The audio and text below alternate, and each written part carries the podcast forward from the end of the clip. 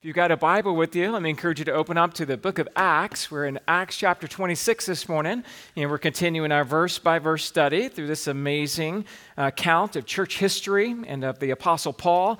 As we have been in uh, chapter 25 last time we were together, and this morning we'll be in chapter 26, verses 1 through 18. And I've given a title to the message, which is just simply Resurrection Truth Radically Transforms resurrection truth radically transforms. We're in Acts chapter 26, and we'll look at verses 1 through 18 together this morning. Let me read the text, and then we'll jump into our time together. It says So Agrippa said to Paul, You have permission to speak for yourself. Then Paul stretched out his hand and made his defense. I consider myself fortunate, that is, before you, King Agrippa I am going to make my defense today against all the accusations of the Jews, especially because you are familiar with all the customs and controversies of the Jews. Therefore, I beg you to listen to me patiently.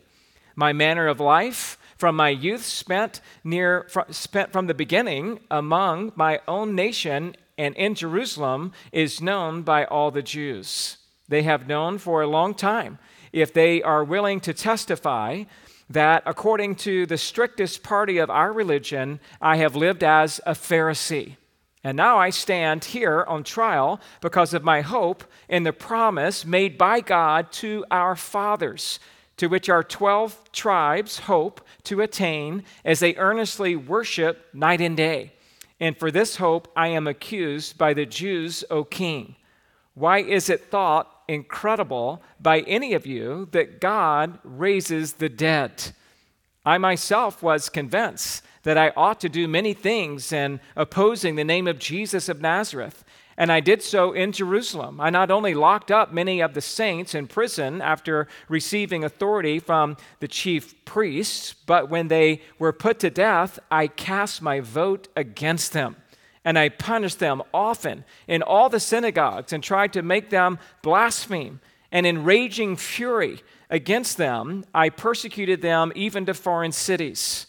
In this connection, I journeyed to Damascus with the authority and commission of the chief priests. At midday, O king, I saw on the way a light from heaven, brighter than the sun, that shone around me and those who journeyed with me.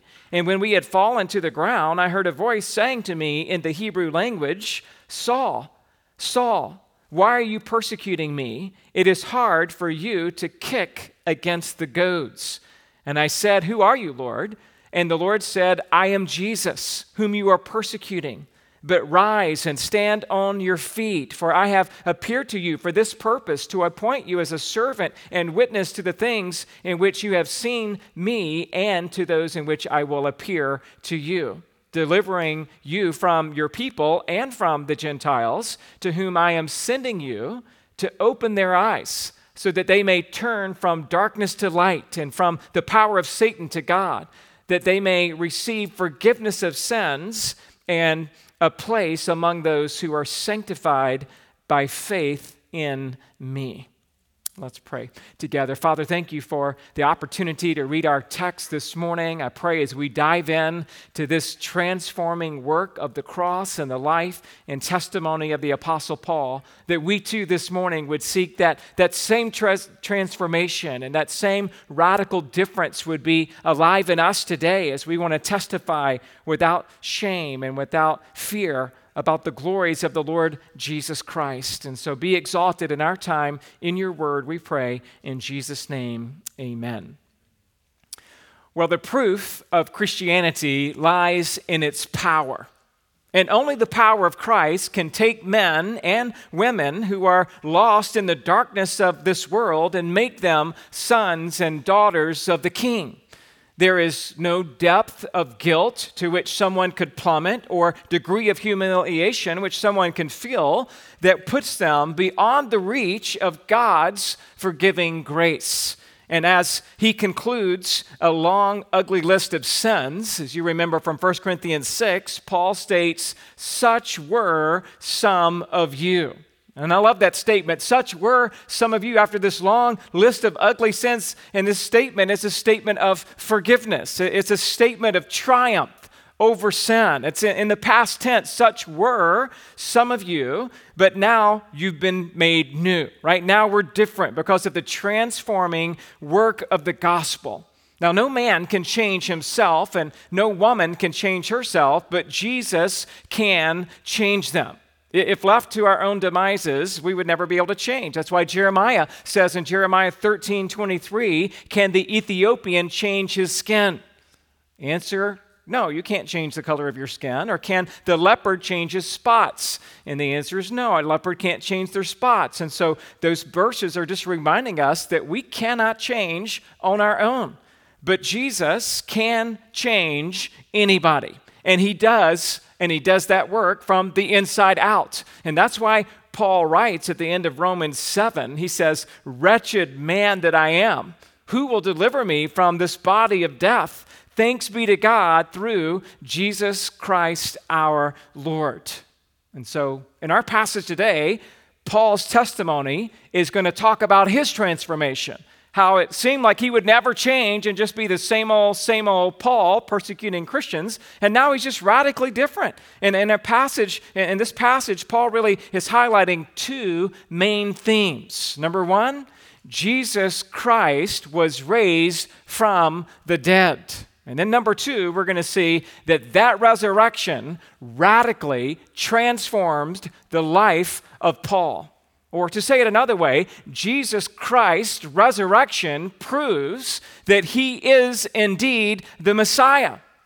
And Paul's transformation proves the radical impact of Christ's resurrection.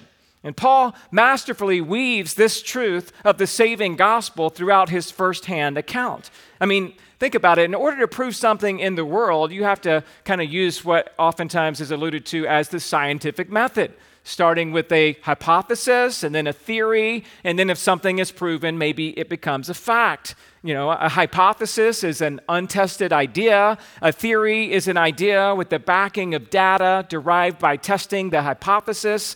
And a fact is a universal law that can be objectively reproduced and it is empirical in its nature. But in the world of theology, you have the fact of the resurrection, which no one has to prove and no one can ultimately disprove or deny it because it's been given to us by God. God gave us this, this beautiful divine revelation, and theological facts are not just philosoph- philosophical in nature, but they also are practical in, in the real world. I mean, two of the biggest theological facts that demonstrate this would be creation and the cross. So, creation is proof that we live in a physical world, and no one can deny that, and it all screams to the glory and majesty of God. And the cross points to the resurrection of Jesus, which is a fact that transforms the physical and the spiritual world. I mean, Jesus was resurrected physically, and then spiritually, this transforms every born again Christian. A radical physical occurrence, the resurrection, then led to a radical spiritual occurrence, the new birth, the transformation that happens in you and in me. And the resurrection is not a hypothesis, and it's not a theory. It is a fact. And after the resurrection, 1 Corinthians 15 6 says that Jesus appeared to over 500 witnesses at one time. In Acts 9, the resurrected Savior appeared to Paul on the road to Damascus, and this appearance and interaction radically transformed Paul from the inside out. And again, that's what Acts 26 is all about. It's all about Paul's radical transformation because of the cross and because of the resurrection. But my question to you is what, what about you this morning?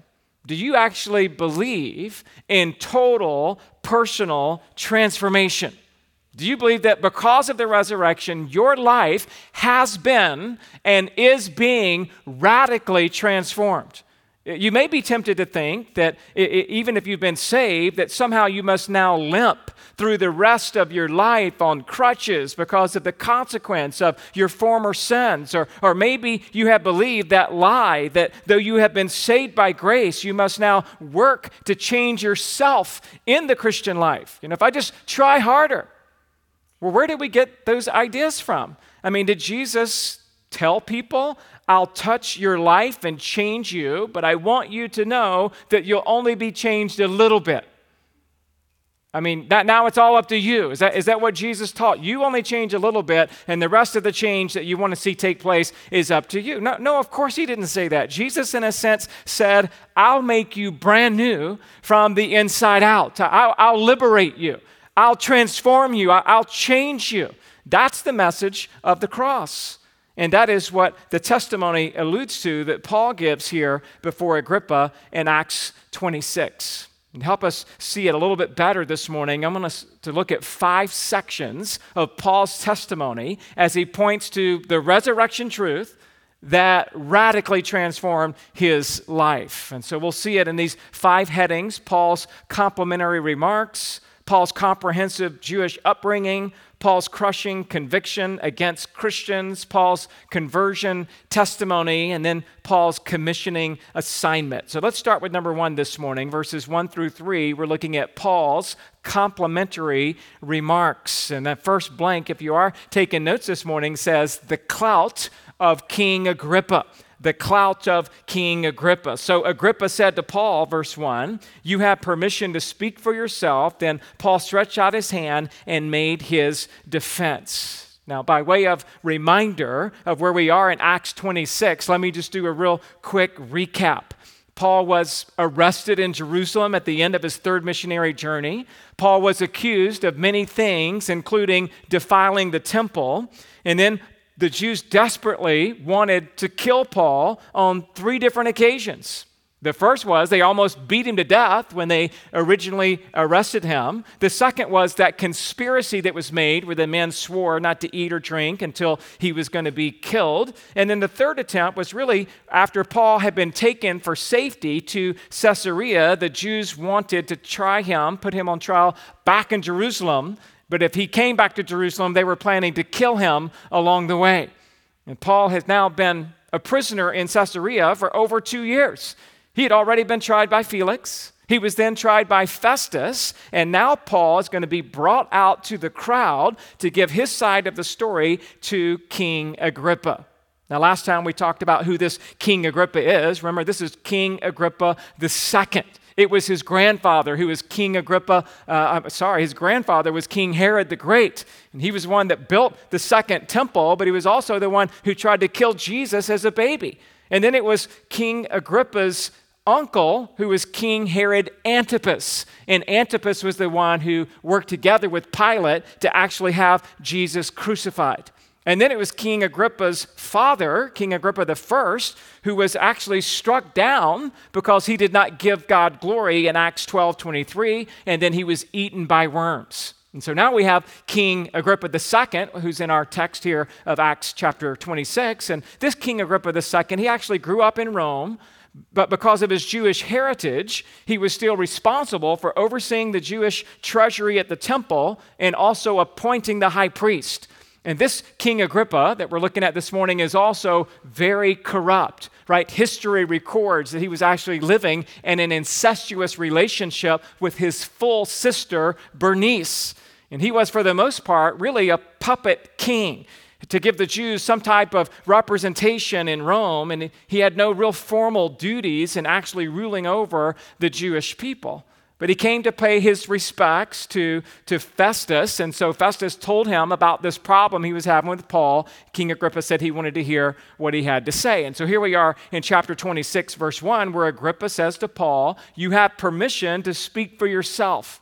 Now remember, Agrippa and Bernice had entered the audience hall that day with great pomp.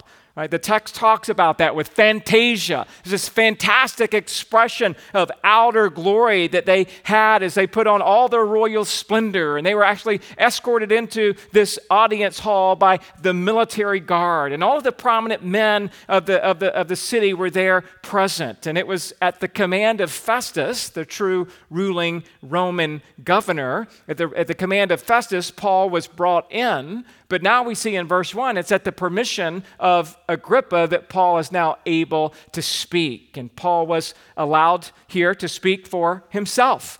He didn't need any legal representation. He didn't need any human defender. He was fully capable in his own right to speak for himself. And so Paul stretched out his hand in sign of respect and he made his defense. Now, that word defense is, a, is one that we know well for those of you who've been studying the Bible for any time, particularly if you've studied apologetics, because the word defense is the word apologia, where we get the word apologetics from. Apologia has nothing to do with making an apology, like I'm sorry for what I did, but rather making a defense, like let me defend the faith. And that's what Paul does here in verse 1. He's ready to make his defense, to defend the faith, to defend the gospel, to defend what he's going to do here in proclaiming the resurrection of Jesus Christ. And he even reminds Agrippa that this is what the Old Testament taught that the Old Testament taught that there would be a Messiah who would come, and this Messiah would be uh, crucified, and that this Messiah would be resurrected, and that this Messiah would save his people from their sins.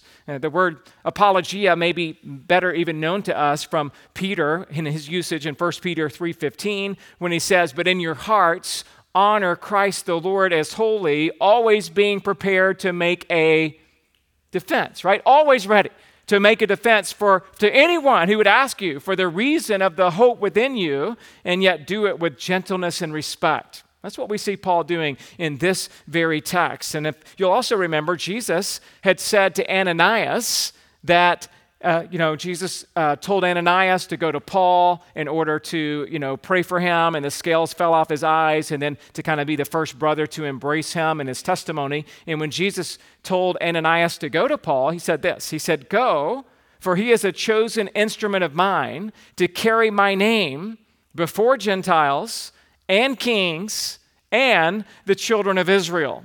And I'm just referencing that from Acts 9:15 because that's exactly what's happening now in Acts 26. Here's Paul fulfilling the prophecy of Jesus. He's before King Agrippa.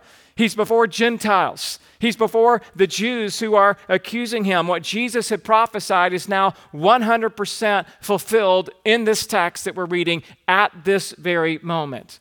Now, I want you and I to know that God has also called us to give a defense. He, he's called us to always be ready. Paul defended himself, he didn't need someone else to do it for him. And you need to be to the point in your own Christian faith and maturity that you would be able to defend the gospel yourself. It's okay to get a little bit of help from a resource or a professor or a pastor. I mean, I called Dr. Barrick last week with some questions I had about something, and he was extremely helpful. And so I'm just saying that while we can always reach out to resources, we still need to be able in our own right to give a defense. And we got to always be ready, whether we're speaking before kings or peasants, whether speaking before presidents or poor people, whether speaking before celebrities or the common folk. May we always be ready. May we always be unashamed. May we always be filled with the courage that God provides. And of course, I love what Jesus said, in case you're thinking, well, what, what am I, what am I going to say in that moment? What if I don't know what to say? Remember, Jesus told his disciples in Luke 12, 11 through 12, and when they bring you before the synagogues and the rulers and the authorities, do not be anxious about how you should defend yourself. There's the word again. Don't be anxious about how to defend yourself or, or what you should say. Jesus then says, For the Holy Spirit will teach you in that very hour what you ought to say. Have you ever experienced that? You ever been in a situation, a predicament? Maybe you're being persecuted, maybe you're witnessing to someone and you're like, uh, I don't know what to say. And then all of a sudden there's like a rush of truth that you're reminded of what God's word says just to proclaim the gospel. And in that moment, the Holy Spirit gave you that power and that, that clarity to say something that would glorify Him. May we depend on the Holy Spirit to, to fill us with that same power and that same wisdom as we proclaim the gospel without fear and without hesitation.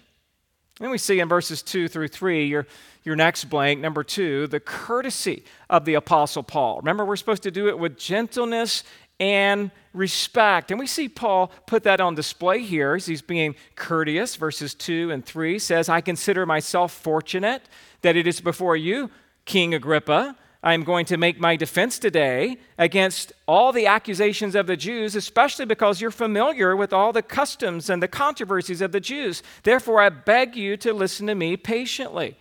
So, again, this courtesy here. Paul, Paul didn't say, Oh no, not you, Agrippa, you pervert. That's not what he said. He's being nice. And you're like, Well, how could he be nice? I mean, this guy is living in gross sin. He's denied the gospel. It, it, it, how could he do this? Well, Paul considers himself fortunate. That word there, fortunate, means to be happy or even to be blessed. And you might ask, well, how is Paul happy or fortunate or blessed in this situation? Because the, the reason would be because he's in front of a fellow Jew.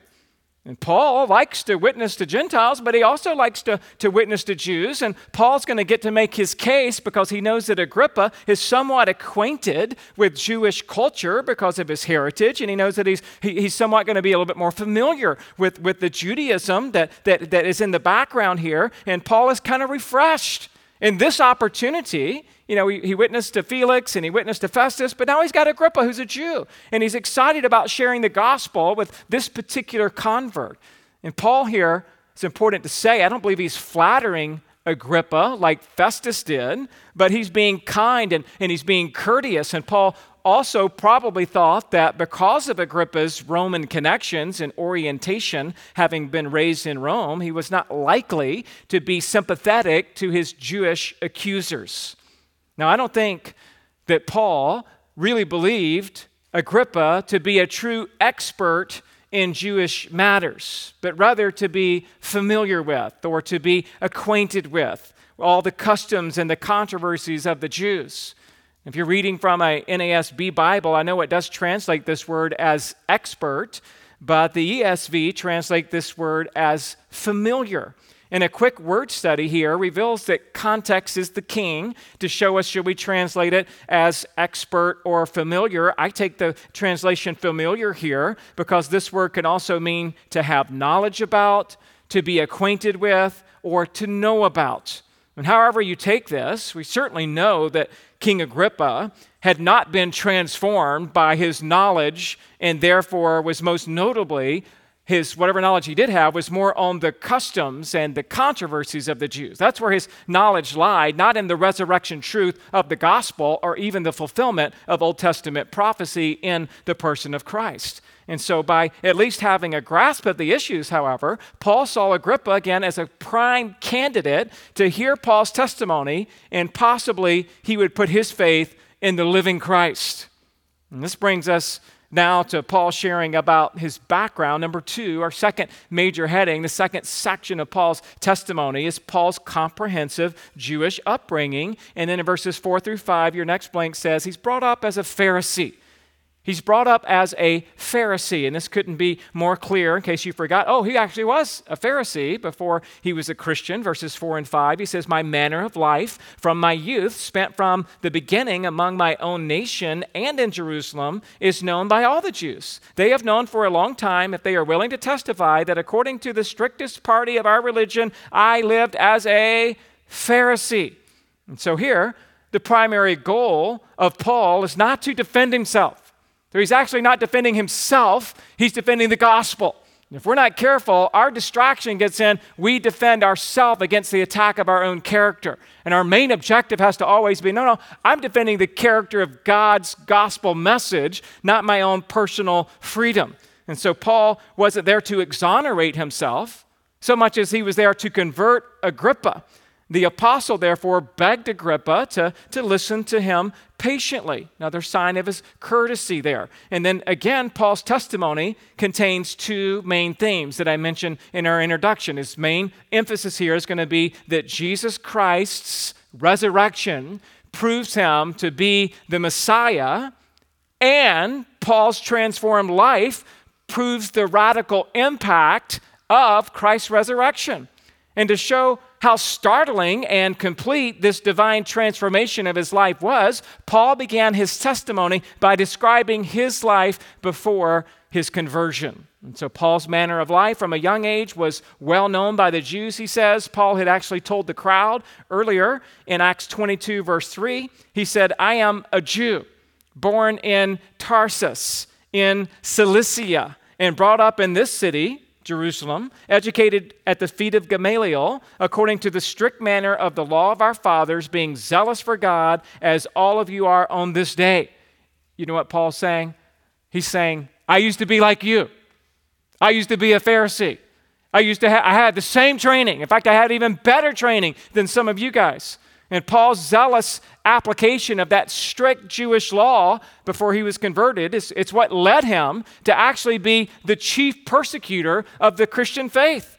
And in Acts chapter 8, verse 1, it was Paul who approved of Stephen's execution. Remember, they laid their garments at his feet. And Paul approved at that execution, and Paul then began to lead a great persecution against the church of Jerusalem and against, against the Christians who were actually scattered throughout the regions of Judea and Samaria. 8 3, Acts 8 3 says that Paul was ravaging the church and entering house after house, and he dragged off men and women and committed them to prison. So the Jewish leaders had known about this. They, they had known about Paul's efforts for a long time. And if the Jews were willing to admit it, as he says here, then they knew that Paul's past was filled with that kind of animosity against the church. And they knew that he was committed to the strictest party of their religion, the Pharisees. Josephus described the Pharisees as a certain sect of Jews that appear more religious than others. And that's exactly what describes Paul. In fact, when Paul went to, on to describe his zeal for the law back in Philippians, remember when he wrote to the Philippians in chapter 3, verses 4 through 6, he says, Though I myself have reason for confidence in the flesh, uh, though I myself have reason for confidence in the flesh also, if anyone else thinks he has reason for confidence in the flesh, I have more circumcised on the eighth day of the people of Israel, of the tribe of Benjamin, a Hebrew of Hebrews. As to the law, a Pharisee. As to zeal, a persecutor of the church. As to righteousness under the law, blameless. And so Paul is just stressing this point simply to show how lost he was and therefore how remarkable it is that he's now been radically transformed. How can this guy go from being one of them to who he is now? It's an amazing transformation. I mean, Paul wasn't necessarily the most likely of converts. You understand, he had a very strong stance against the gospel, and it was public and it was persistent.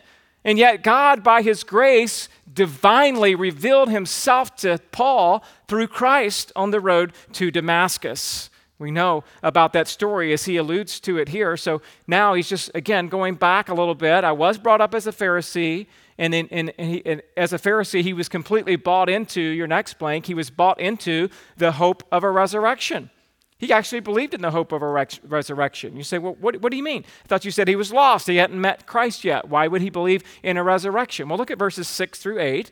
He was totally bought into the hope of a resurrection. Verses 6 through 8 we read, And now I stand on trial because of my hope in the promise made by God to our fathers, to which our 12 tribes hope to attain as they earnestly worship night and day. And for this hope I am accused by the Jews, O king. Why is it thought incredible by any of you that God raises the dead? And so, as he had done in his trial before, Felix in Acts 24 14 and 15, Paul is affirming, notice what he's doing, he's affirming his commitment to the teaching of the Old Testament. He did not unhitch the new covenant from the old covenant. He is fully bringing his argument out of the Old Testament as it blossoms into what we know as the New Covenant. And this is what Paul said earlier in those verses of Acts 24 14 and 15. He says, But this I confess to you, that according to the way which they call a sect, I worship the God of our fathers, believing everything laid down in the law and written in the prophets. You know what Paul's saying? He's saying, I believe everything about the Old Testament. Every single thing in the law written by Moses, every single thing in the prophets written in the rest of the Old Testament, I believe.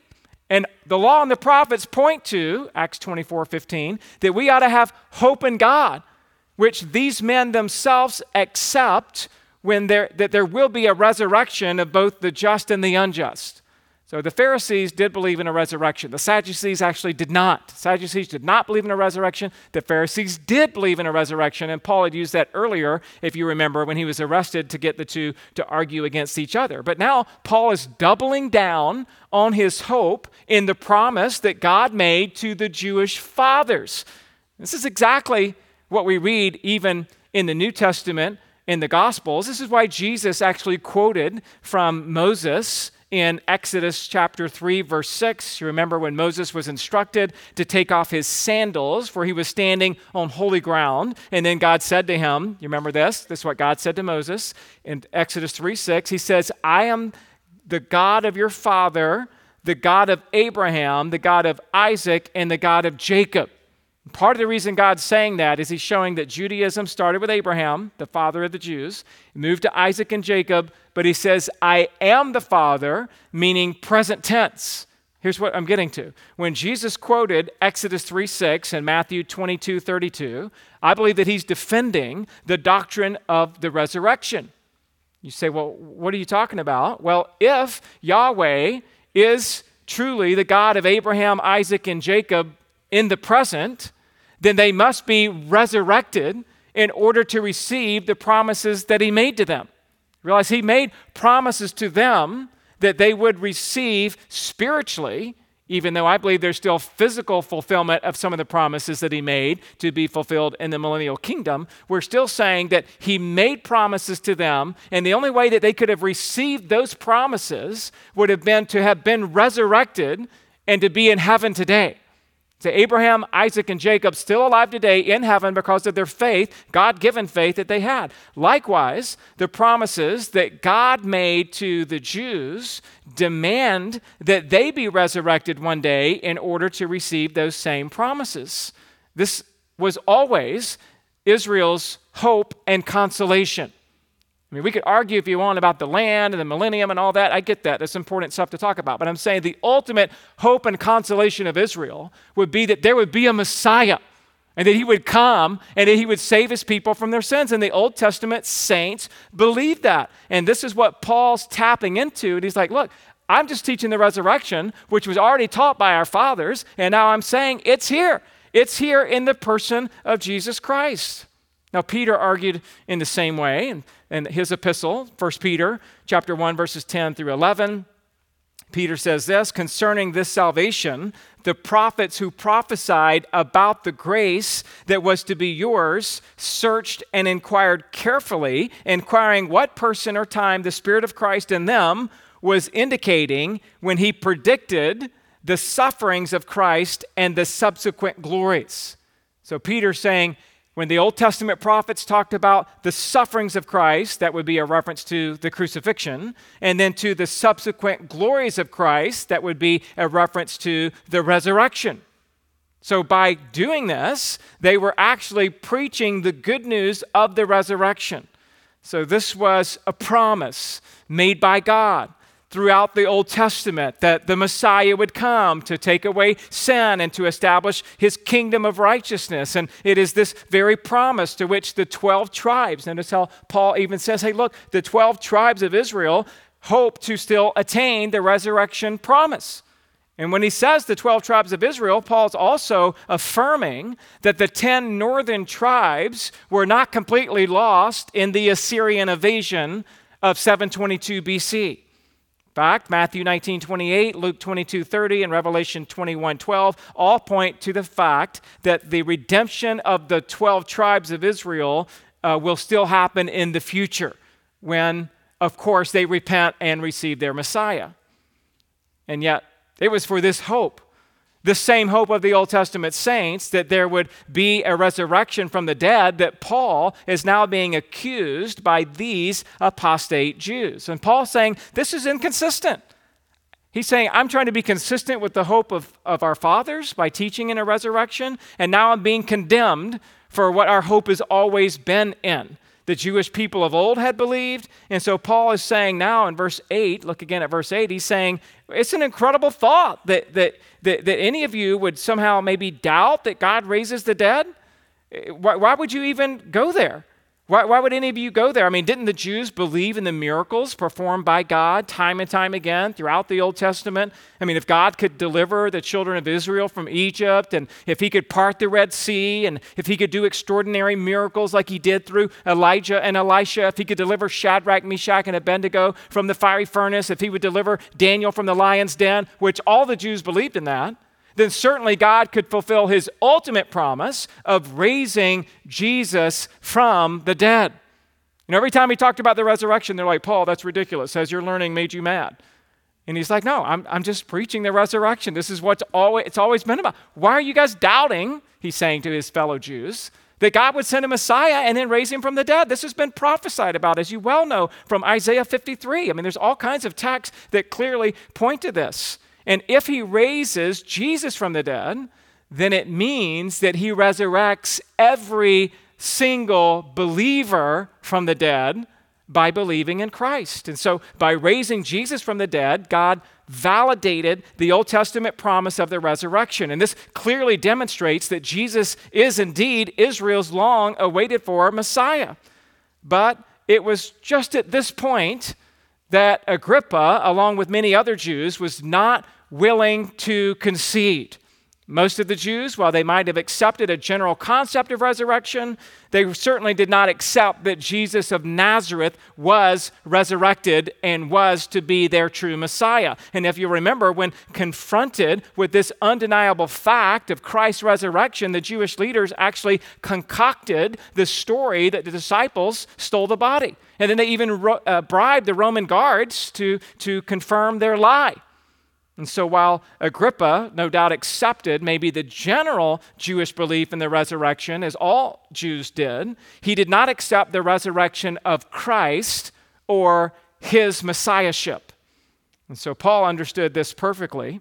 And that's why Paul moves next. In the next part of his testimony, number three, Paul's crushing conviction against Christians, verses 9 through 11. Your next blank says, Paul, or excuse me, says convinced in his own mind to oppose the name of Jesus. So he reflects again. This is what he used to do. He, he had opposed earlier the name of Jesus himself. In fact, it says there in verse 9, I myself was convinced that I ought to do many things in opposing the name of Jesus of Nazareth. Again, before Paul was saved, he was convinced that he was in the right and the Christians were in the wrong. And Paul had taken personal offense that the Christians might somehow undo his legalistic Judaism. And he couldn't stand their message and he couldn't stand their diversion from what he perceived to be the true faith. And so Paul did what he did out of religious conviction. He, he was a fanatic for Pharisaical doctrine. He was an extremist in his actions against those who opposed Judaism. And he was a bloodhound for finding and exposing and persecuting born again Christians. But after Paul's conversion, he said in 1 Timothy 1:13, though formerly I was a blasphemer, a persecutor, an insolent opponent, but I received mercy because I acted ignorantly in unbelief. Paul, Paul was actually the most zealous one, blaspheming against Christ, and he was persecuting the church, and he was the worst opponent of Christianity, but God had mercy on his soul. And Paul didn't know what he was up against until God revealed himself to Paul through the confrontation of Jesus on the Damascus Road. So, Paul, again, he's identifying with his audience. I used to be there too. This happened to me. Maybe it'll happen to you. At this point, Paul, in verses 10 through 11, though still unconverted, he was compelled to fight against the Christians with all of his might. So, again, reflecting on the past, he was compelled at that time against the Christians with all of his might. Verses 10 through 11 says, And I did so in Jerusalem. I not only locked up many of the saints in prison after receiving authority from the chief priests, but when they were put to death, I cast my vote against them. And I punished them often in the synagogues and tried to make them blaspheme. And in raging fury against them, I persecuted them even to foreign cities. This is what Paul did in Jerusalem and throughout the region. He had received authority from the Jewish leaders. In fact, this is an interesting note. It may be that one of the Jewish leaders that gave him authority to do this was Agrippa I, King Agrippa II's father. It's very likely that the first was one of the ones that before Paul's conversion had given him permission. Here it mentions that it was certainly the chief priest which gave him that permission to go persecute Christians. And so we read in Acts 9, the chapter about Paul's conversion, verses 1 through 2, it says, But Saul, still breathing threats and murder against the disciples of the Lord, went to the high priest and asked him for letters to the synagogues at Damascus, so that if he found any belonging to the way, men or women, he might bring them bound to Jerusalem. This text also says that Paul cast his vote against the Christians. The commentators talk about you could throw a stone. And if you threw in a black stone, it's like you're against it. If you throw in a, a light colored stone, then it means you're for it. That was one way that they cast their votes in the ancient world. And the reference here about Paul voting might even indicate that he was on the Sanhedrin that he was one of the 70 who was voting against Christianity and was also voted against uh, even um, uh, against um, Stephen, who was stoned to death, that he was against these guys that were Christians and he punished them and, and he chased them into the synagogues. He would often seek to torture them, to get them to try to recant. He was trying to get Christians to somehow recant their faith. He, he saw Christians as dangerous heretics, and his anger, this text says, grew to raging fury as he chased them even to foreign cities. And it is while he was heading to Damascus for a few more notches in his belt, so to speak, that he was radically transformed. And it changed Paul's life forever. And so the next section of his testimony, number four, his conversion testimony, is detailed in verses 12 through 15. This is like the third time he's shared it, so it's giving more in a summary. But he talks about the journey, your next blank, the journey to Damascus. Verses 12 and 13, it says, In this connection, the connection of with the chief priest and wanting to persecute the, the believers in Damascus, with this connection, I journeyed to Damascus with the authority and commission of the chief priests at midday, O king. I saw on the way a light from heaven, brighter than the sun, that shone around me and those who journeyed with me. And so it was, it was while Paul was engaged in yet another mission to persecute Christians, he was journeying to Damascus, that it happened. And I love the fact that it seems like it was just another day in the life of Paul. You never know when God might convert somebody. It could just be a normal Tuesday. I mean, we don't know what day of the week this was. We just know Paul got up that day, probably about the same time he got up on any day. He got dressed that day, probably just like he would have got dressed on any day. He left early that day, like any of us would if we were heading out on a road trip. It's just another day in that endeavor to persecute Christians. And at that day, though, was something radically different because at noon, about midday, he saw a light from heaven. This was not the sun, though the sun is bright in the Near East, in the Middle East, right? It's not the sun, it's not some meteor, it's not some shooting star. It's a light from heaven, it's not a light from the sky. It's not the brightness of the sun that we read about in the solar eclipse. This is the light of heaven, which is far brighter than the sun. And at this light, it shone around Paul and those who journeyed with him. And this bright light certainly would remind us of the transfiguration with Peter, James, and John up on the mount, where it says, after six days, Jesus took with him Peter, James, and John, led them to a high mountain by themselves, and then it says, and he was transfigured before them, and his clothes became radiant. Intensely white, as no one on earth could bleach them. Matthew 17 says he was transfigured before them, and his, fo- his face shone like the sun that his clothes were white as light luke 9 29 and as they were praying the appearance of his face was altered and his clothing became dazzling white.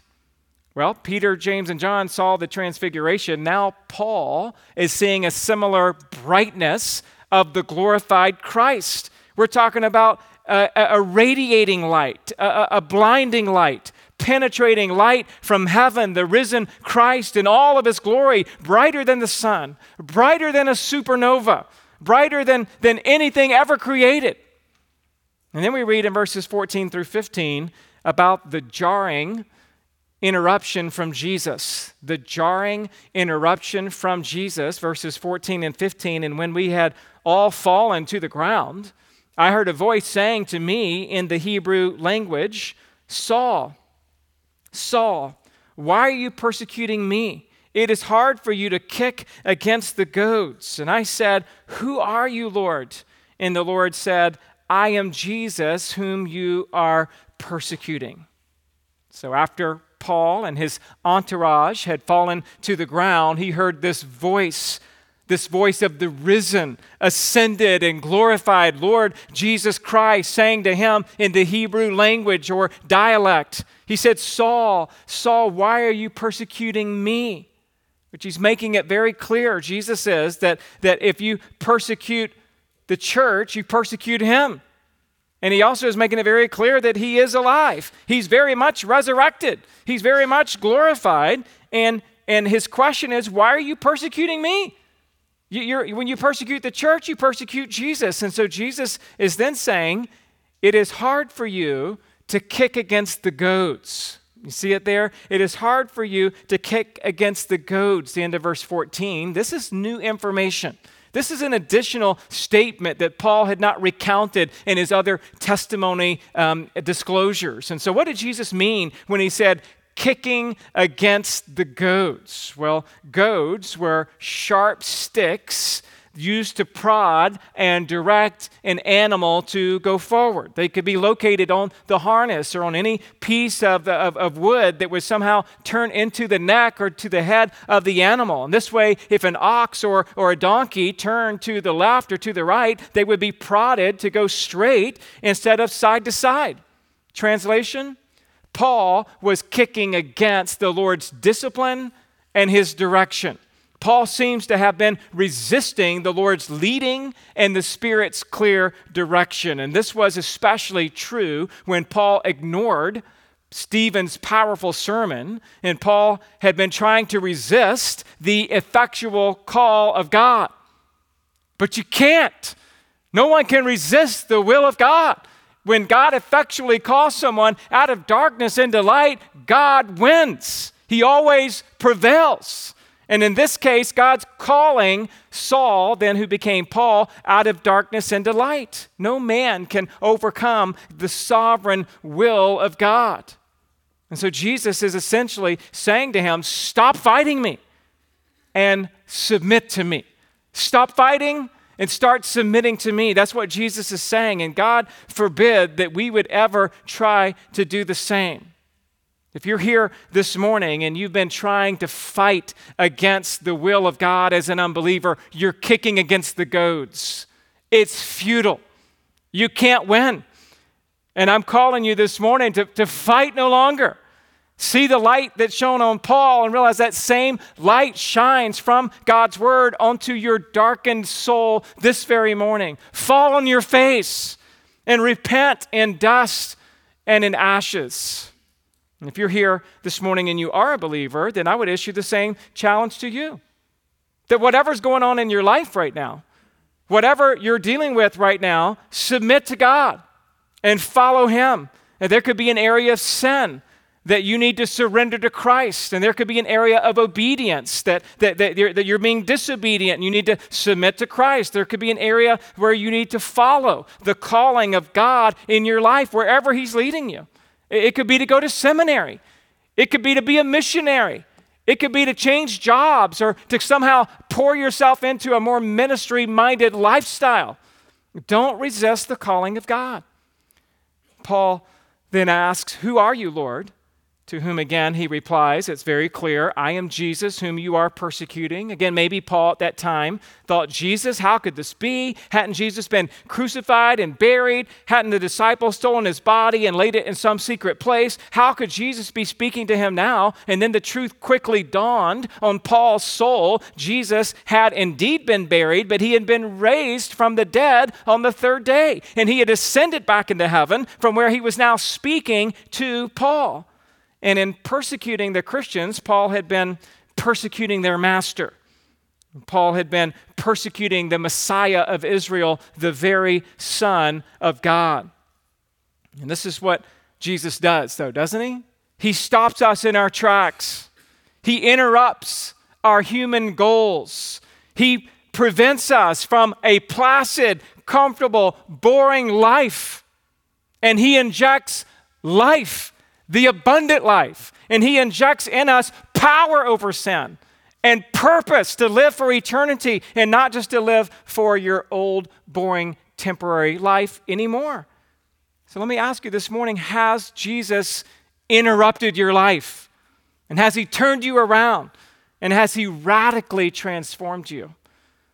If He has, then you can certainly understand our fifth point, number five, Paul's commissioning assignment, because now Jesus wants Paul to get busy in a new direction. And so he first says to him in verse 16, your next blank, rise. Rise up on your feet, it says in the beginning of 16, but, but rise and stand up. So here Paul again gives a condensed summary of the commission which was given to him by the risen Christ. He was told by the Lord to rise up and to stand up on his feet and to get going. And it's time to lean into what I'm saying and engage. And it's time to move forward in repentance and faith. And so Paul had received this special revelation from Jesus because he was to be used mightily by the Lord. The same sort of language was used in calling Ezekiel and Daniel to, to rise up and to get on your feet. And this is a time when God appears to us in, in such a way that knocks us off of our feet and then he raises us up to employ us in his service. And now that God has our full attention, he's pointing us in his direction. And Jesus called Paul to rise up on his feet. And then, secondly, B, to ready yourself for service. Ready yourself for service. He said, Rise up, stand on your feet, for I have appeared to you for this purpose to appoint you as a servant and a witness to the things in which you have seen me and to those in which I will appear to you, delivering you from your people and from the Gentiles to whom I am sending you. So, Jesus here is appointing Paul to be a servant of the Lord and a witness of all he has seen on that day and all of the great Christian truths of the faith that would be revealed to him in the future. And Paul had recounted the same occurrence in this way in Acts 22 14 to 15 again, that, that, that God had called him and, uh, to be a witness to everyone of what he had seen and what he had heard. So, as Paul would be appointed to know God's will and to see the light of Christ and to hear directly from him, he would be delivered from his people, the Jews, and from the Gentiles to continue his mission and his message to others whom Jesus is sending him to. He's basically saying he's not, he's not finished yet. Right? His work is not done. He will go on. He will advance yet still. He will finish the race that God had called him to. And what was it that Paul was to proclaim? Well, a little bit later, according to verse 22, skip down to verse 22. What's he supposed to proclaim? He's supposed to testify of the gospel to both small and great. Reminds me of a story I read about, a, about the, the British preacher, Martyn Lloyd-Jones, after he had delivered a sermon to a meeting at Cambridge University. A minister invited some of the students to come over, as was the custom, to maybe ask the preacher, the guest preacher, questions in his home. And so one student was there and he said, I listened to your sermon. He's talking to Martyn Lloyd-Jones. He said, I listened to your sermon and I can see how this sort of message appeals to farmers around here, but I fail to see how it's relevant to academics like myself and my colleagues. To this, Lloyd-Jones replied, Well, the last time I checked, Cambridge students were made of the same dull clay as the farm workers in the fields. So, in other words, we all need to hear this message, right? We all need to hear the message of Christ. And that's what Paul did. He had this conviction to spread the word with the small and the great, with the rich and the poor, with the prince and the pauper. And in verse 18, what Paul's called to, in a sense, is to, your next blank, to reverberate. Reverberate the gospel message. Verse 18, to open the eyes, open their eyes so that they may turn from darkness to light and from the power of Satan to God, and that they may receive the power, uh, uh, uh they may receive forgiveness of sins and, and place and, and a place among those who are sanctified by faith in me. To reverberate means to make a loud noise, it means to sound off, it means to, to be repeated several times as an echo. And so here in verse 18, Jesus gives an excellent summary of what the gospel actually does in the hearts and lives of those who receive it by faith. And so Jesus I love this verse. Jesus gives us four things that the gospel does. Just yesterday, I was attending the cross country meet with these guys right here who did a phenomenal job, and you girls right there, uh, did a phenomenal job. And I was talking to one of the dads, and he said, Hey, Adam, what are you preaching tomorrow? And I'm like, Oh, I'm preaching about uh, Paul giving his defense in front of Agrippa, Acts chapter 26, 1 through 18. He told me, He said, I love 26, 18. And I'm like, how, son? how, how come? And he says, because that's what we're praying for. I have an unbelieving son, and we pray this verse over him every day. And I was like impressed. I'm like, he just knew 2618 like that. Well, here it is. You're about to know it like that. You ready? There's four things that happens that Jesus says will happen to every person who's transformed by the gospel. Number one, the gospel replaces darkness with light. It replaces darkness with light. He says to open their eyes that, may, that they may turn from darkness to light. And so, as an apostle, Paul was called to proclaim the good news of salvation, to open people's hearts through the word of Jesus Christ. And that life giving message would first open people's eyes. Jesus, as you know, had characterized unbelievers as the blind being led by the blind. But it's got to be the Holy Spirit who uses the Word of God to open the eyes of the spiritually blind. And it's only through spiritual conviction that life can be transformed as it turns from darkness to light. Like Colossians 1:13 says, He has delivered us from the dominion of darkness and transferred us to the kingdom of His beloved Son. Or Jesus said in John 8:12, I am the light of the world, and whoever follows me will not walk in darkness, but will have the light of life. So, are you walking in the light of Jesus Christ this morning? That's what the gospel does. Takes you away from darkness, opens your eyes, allows you to see the light of Jesus Christ. The second thing the gospel does that we ought to reverberate, number two, it releases you from the power of Satan to God. So it says there that they're turning from darkness to light and from the power of Satan to God. Only the gospel proclaimed and then procured in your heart can truly set you free from the bondage to sin and to Satan. And you know this from Ephesians 2 that we were dead in our trespasses and sins. We were following the prince of the power of the air. We were sons of disobedience. So we were enslaved to our sin and to the devil. And yet, Ephesians 2 4 says, But God, being rich in mercy, because of the great love with which He loved us, even when we were dead in our trespasses, He made us alive together with Christ. That's what the gospel does. You feel like you're under the power of the evil one? You know, people in our culture talk about, well, I have my demons. You can be set free. You can be set free today because that's what the gospel does. He can make you alive together with Christ. This is the mercy of God. Another effect of the gospel, number three, it remits sins. It remits sins. Receiving the forgiveness of sins, it says here that uh, verse 18 it says um, from the power of satan to god that they may receive forgiveness of sins again it goes without saying but the receiving of forgiveness of sins is something that is promised to every believer right the, the blessed result of salvation paul wrote in romans 4 7 blessed are those whose lawless deeds have been forgiven Peter taught in Acts 5:31 that Israel could receive the forgiveness of their sins if they would repent.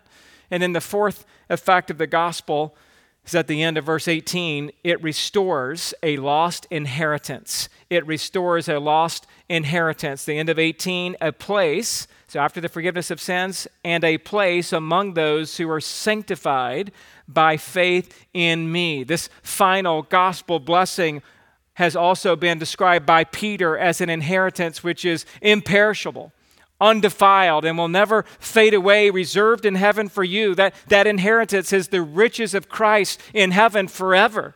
And Paul commented on the same inheritance in Ephesians, uh, excuse me, to the Ephesian elders in Acts 20 32 when he says, I commend you to God and to the word of his grace, which he is able to build you up and give you an inheritance among all those who are sanctified. So, in our passage so far, we have seen that Paul's dynamic testimony provides powerful evidence of Christ's resurrection. And this is especially evident because Paul had formerly been such a hostile and violent opponent to the Christian faith. Before his conversion, Paul had not been seeking to discover whether or not Jesus was the Messiah. Neither was he persuaded by hearing from other Christians. Paul didn't talk to Christians, he arrested them and sought their imprisonment and execution. It was only the direct, miraculous, supernatural intervention of the risen, living Jesus himself that radically transformed Paul's life. And what about you this morning? It's not about a formula, it's about faith in Jesus. It's not about a methodology. It's about a theology in the resurrection. And it's not about just doing more and trying harder on your own. It's about resting in the finished work of the cross. That is what radically transforms our lives.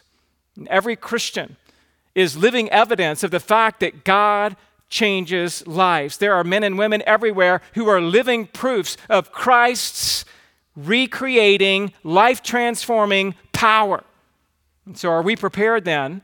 That's true. If we've been completely made new, are we prepared then to have a church full of people who were once raging in their fury, who were once sexually immoral, adulterers, drunkards, and swindlers? Are we prepared to acknowledge that this is what we ourselves once were, but we are no longer? And it's all by grace. Or do we just want churches full of people who are properly put together, fairly acceptable individuals who really believe they have no need of Jesus? Jesus saves and Jesus transforms. And by faith, you are what you uh, are by the grace of God, right? You not you you are not what you were. You are what you are by the grace of God, and you can say that today and next month and next year.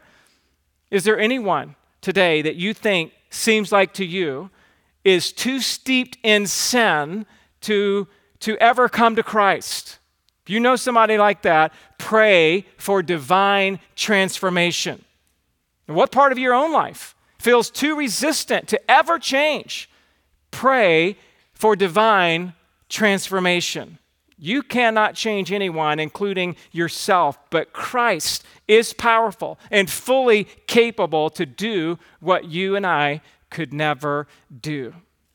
So let me ask you are you, take home section, are you radically different? Are you radically different today than you were before you came to Christ? In what ways are you different? Number two, has God interrupted your life, knocked you off your feet, and shown you the light of Christ? If so, how did you respond? Christianity, again, it's not like adding a little bit of Jesus to what you're doing and you just keep doing what you're doing. It's got to alter your life completely. Number three, what mission field has God appointed you to? What mission field has He appointed you to? And are you faithfully reverberating that gospel message of Acts 26, 18. That could be your verse. That could be your prayer. Four things the gospel does. Let me tell it to somebody this week. Let's pray together. Father, thankful for the time we've had in your word, thankful for the, the testimony of, of Paul.